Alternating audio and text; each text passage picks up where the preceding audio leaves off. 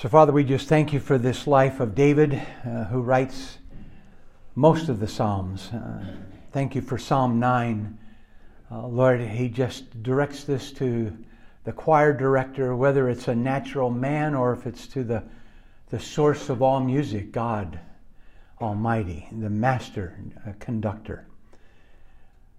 But Lord, he just, he's really wanting to express part of his heart, and I pray that we would hear his heart and your heart to us and to our hearts today.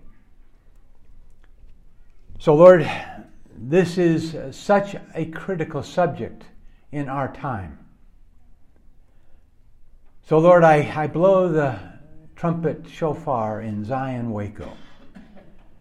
And Lord, I look to sound an alarm on your holy mountain here on the Highland campus that we might do everything we can to prepare for the coming of the Lord Jesus. Thank you for what you're doing in our hearts, our lives, and in the world.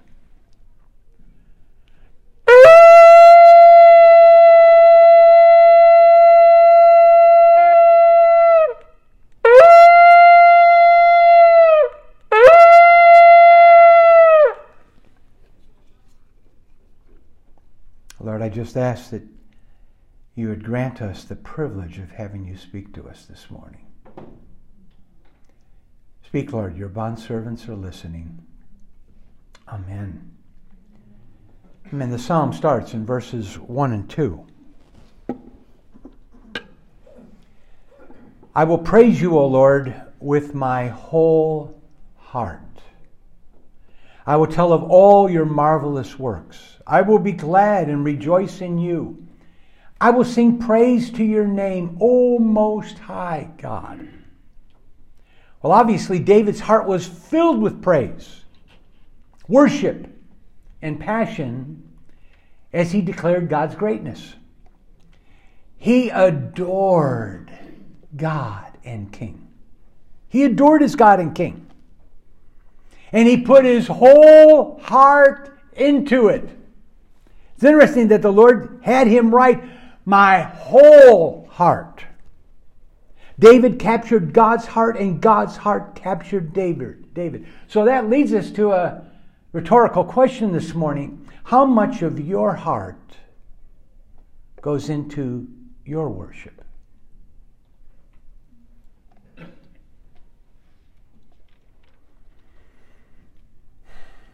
The joy of the Lord was David's strength.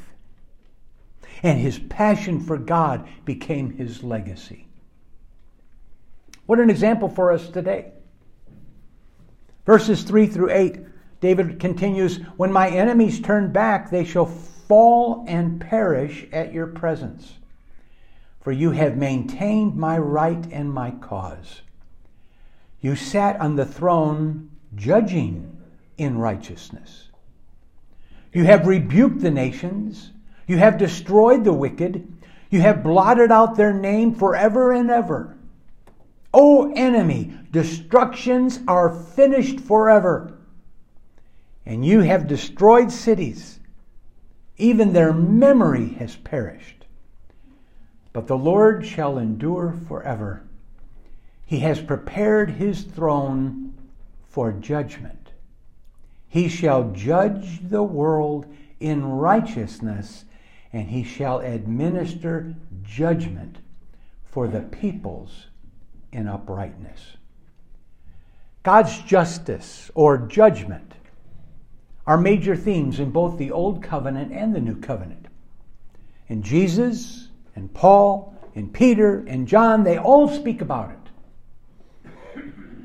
So, pondering the Lord's righteous judgments, this kept David in the fear of the Lord.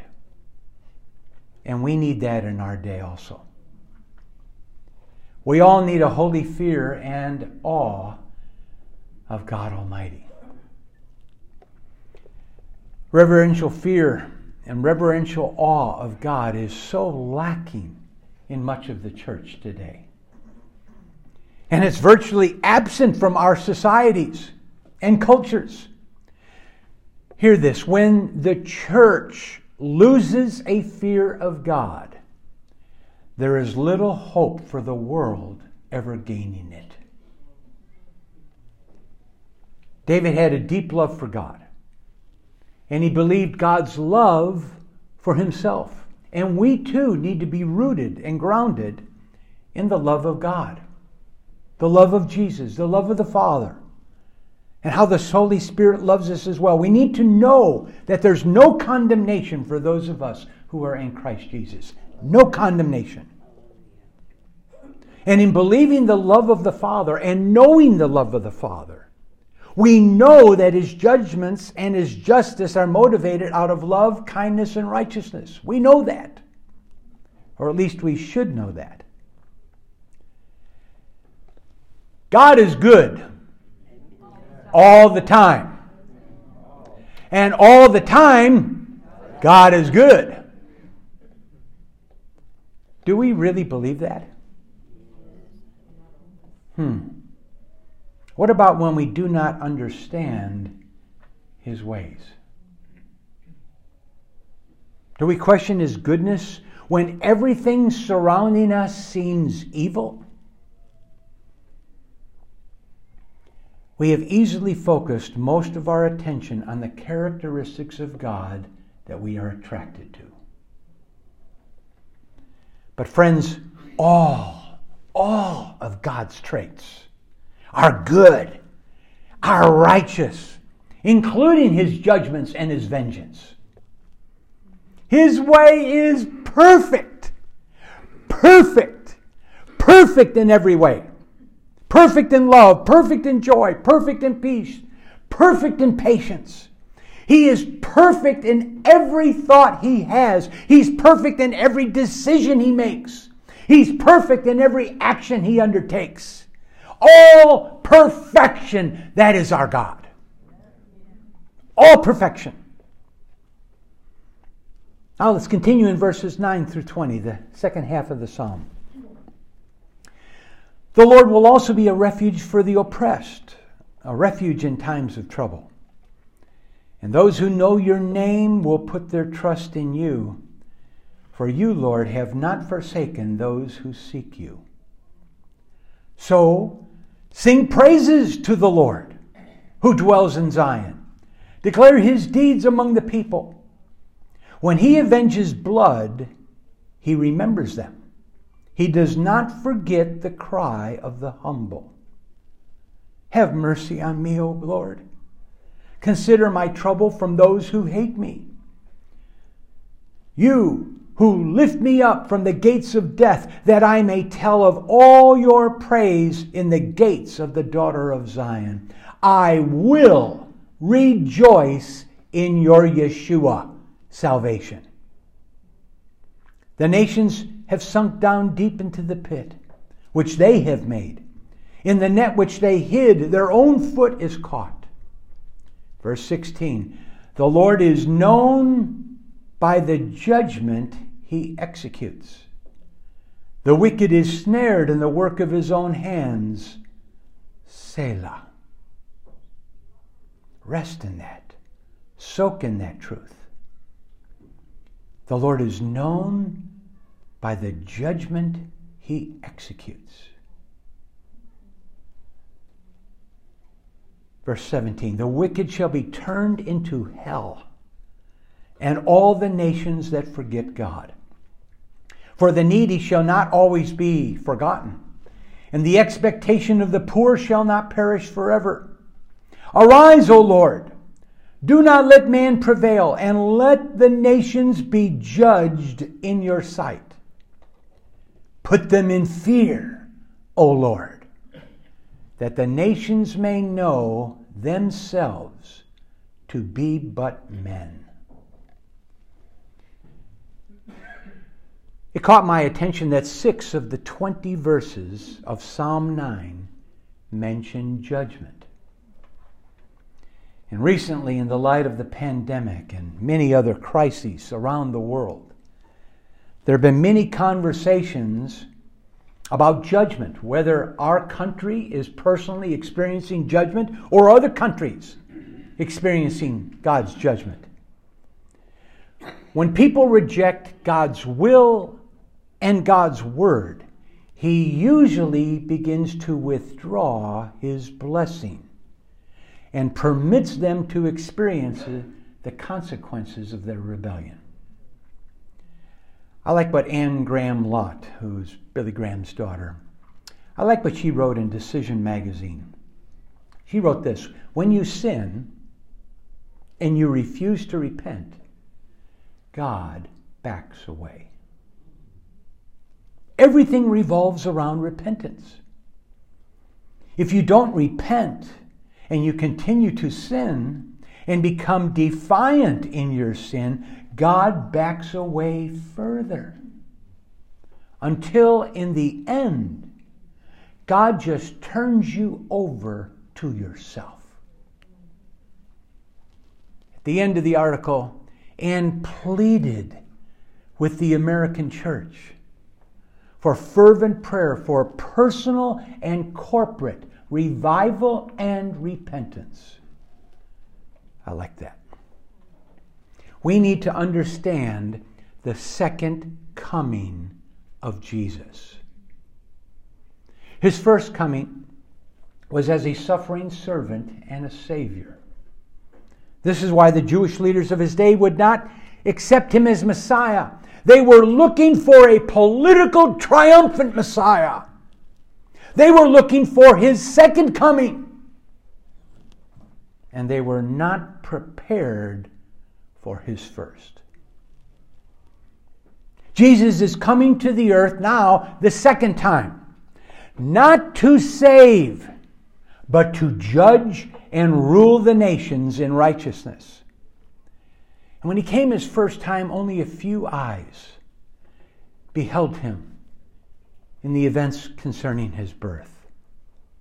It's going to be totally different in his second coming. The Bible says that every eye, every eye on planet Earth will behold his coming when he returns the second time. Revelation 1 7 says, Behold, he is coming with clouds, and every eye will see him, even they who pierced him, and all the tribes of the earth will mourn because of him. Even so, Amen. When the king returns to the earth, all will experience the terrifying fear of the Lord. Most believers know very little about the reigning and judging roles of King Jesus when he will rule the world in righteousness. Israel was not prepared for his first coming. And the truth is, we are not well prepared for his second coming today. The Hebrew word for judgment is the word mishpat. Mishpat. And it means judgment, justice, correction, or punishment. And it comes from the verb shafat, which means to decide, to decree, to judge, or to rule. So, justice or judgment is a central attribute of God. He is perfect and just in all his ways. The prophet Isaiah said this in Isaiah 30, verse 8 For Yahweh, Yahweh, is a God of mishpat, justice or judgment. He is a God. Yahweh, the holy name of God, the essence of God Almighty. He is a God of judgment. Now many of us are familiar with James 2:13 which says that mercy triumphs over judgment. Yes, mercy does triumph over, but it never replaces judgment. Friends, the pattern of Scripture, pattern of Scripture is absolutely clear. God deals with us as gently as He can, or as harshly as he must. If people are set on sinning, resistant to turning from it. Then they move forward toward destruction. Period. The wages of their sin leads to various forms of death, as the Word of God confirms this over and over again, especially in Romans 6. Well, let's go back to Psalm 9 and look again at verse 16. The Lord is known by the judgment he executes. Well, where, where is he known for this? The Lord is known by the judgments he executes. Is he known by his judgments in Israel? In Germany? Is he known by his judgments in Washington, D.C.? Is he known by his judgments in Waco, Texas?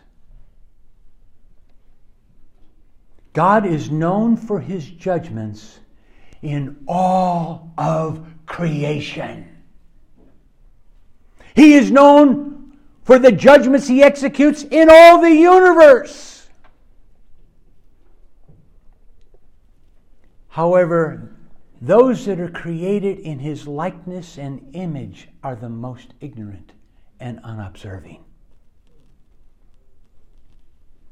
His righteousness, His love, and His mercy are perfect in every way, and the whole universe knows Him by the justice, by the judgments that He executes. Well, what about the body of Christ? Worldwide. We know much about the Lord's saving power. We've tasted and we've seen that the Lord is good. We have experienced His mercy and we cry out for it even today. We know that it's perfect. But how much do we know about His judgments? We don't even like the word. I did a word search in all the Bible references for the words salvation, save, saved, savior, etc. I came up with 455 mentions. Then I looked up all the words concerning judge, judgment, justice, etc. They totaled over 900. Excuse me, 700. But this is another interesting fact. In the four Gospels, Jesus talked about both salvation and judgment. In the Gospels, Jesus used the word salvation. You ready? You want to take a guess? How many times did Jesus use the word salvation in the four Gospels? I hear a hundred. You can make a mistake. 75. I hear 75, 75, 75. Any guess anymore? That's true. But about a number. He did speak about salvation. How many times? Twice. In all four of the Gospels, he spoke the word salvation twice. In Luke 19 9, referring to Zacchaeus. And in John 4 22, to the Samaritan woman at the well. But listen, it is. In all four of the Gospels, Jesus mentioned the word judgment 28 times. Friends, Jesus talked about judgment 14 times more than he did about salvation. Hmm. Let that sink in. As I mentioned, the first coming of Jesus was to provide salvation. His second coming will be to establish justice and righteousness. And since the Bible strongly emphasizes this aspect of God's character, shouldn't we have a balanced understanding of both His salvation and His judgment? since he came to earth for both reasons. First, salvation, second, for judgment. I want you to listen to David's heart in Psalm 96. Psalm 96, I want to read three verses 11 through 13. Let the heavens be glad, and let the earth rejoice. Let the sea roar and all it contains. Let the field exult and all that is in it. Then all the trees of the forest will sing for joy before the Lord, for he is coming. For he is coming to judge the earth. He will judge the world in righteousness and the peoples in his faithfulness. Can, can you get a little idea of how excited David is about God's judgments? He is excited about them. This is why we need the heart of David today. We can't stand the word. We use it very rarely or very lightly and then move on. But we have such little understanding. David understood the significance of God's judgments. Therefore, he longed for them to be released in the earth. Let the heavens be glad. Let the earth rejoice. Let the sea roar and all it contains. Let the field exult and all that is in it. Let all the trees of the forest clap and burst into joy. That's a lot of trees. That's a lot of praise. But he was he was passionate after God's judgment because he saw God is all just. Isaiah also saw it. Turn with me to Isaiah 26. Isaiah 26, verses 7 through 9. Isaiah writes, The way of the just is uprightness. O most upright God, you weigh the path of the just. Yes, in the way of your judgments, O Lord, we have waited for you. The desire of our soul is for your name and for the remembrance of you. With my soul, I have desired you in the night. Yes, my spirit within me will seek you early. For when your judgments are in the earth, the inhabitants of the world will learn righteousness. King David and Isaiah had revelation about God's salvation and God's judgments. Here's the beauty it is through both that God restores righteousness to a fallen world. So, friends, let's not fear the righteous judgments of God.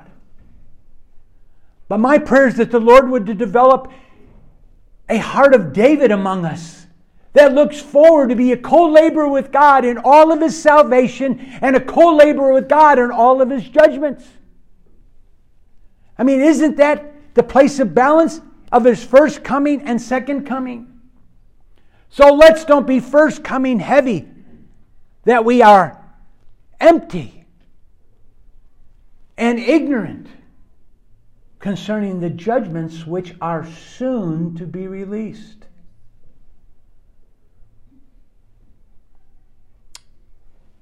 May we learn from the heart of King David, who again, Acts 13 22, I have found David. Here's the Lord's testimony of David. I have found David, a man after my heart, who will do all my will. Mm. One last scripture from Psalm 119. I think it's so strategic that we're studying the Psalms right now. Somehow God wants to restore, as it says in the book of Acts, and I think in Micah as well, God wants to rebuild the tabernacle of David, which has been torn down. Something about the Davidic heart in the, in the, in the hearts of God's people. Man who was so passionate after God, had such great understanding, saw he loved God's salvation and he loved God's judgment. As we've looked in past uh, different psalms. I mean, he, he was so childlike that he went crazy in front of a foreign king that was ready to have him killed. I mean, there was so many things about this man that we don't understand, we can't relate to. But God wants us to relate to him in these days so that the tabernacle of David can be raised up again. That men would fear the Lord as David did. That men would love the Lord as David did. That men would know the Lord as David did. Psalm 119, he reads this Thy word is a lamp unto my feet and a light unto my path. Now we know that. Your word is a lamp to my feet and a light to my path. I have sworn, I have sworn and confirmed that I will keep your righteous judgments. I am very much afflicted. So I re, so revive me, O Lord, according to your word, and teach me your judgments. Let's pray. Lord, that's what we need. We need to be taught. We need to be taught about the holy judgments of God. Jesus, this is building up in your heart in prior to your second coming. You know what task lies in front of you, and you can't wait to break into Earth's scene with so much rebellion, so much antagonism, so much self centeredness, so much debauchery. You want to break into Earth's scene and put things right. You see the countless cages of children that are being held for that horrific crime of sexual abuse. God, you've seen the millions, tens of millions of babies in the womb that have been destroyed in such horrific measure. God, you're waiting to break into the earth to stop the injustice, to strike it and smite it, and to establish true righteousness. You're longing to come into earth that rather than people would swear using your name, instead every knee would bow and every tongue confess that you, Jesus, are Lord to the glory of God the Father. Lord, you're longing for your return. And Lord, honestly, we're most of the time we're still pretty happy right where we are. But Lord, we want to be in a place where we're longing for your return in such a way that your heart will beat faster in longing to take your bride.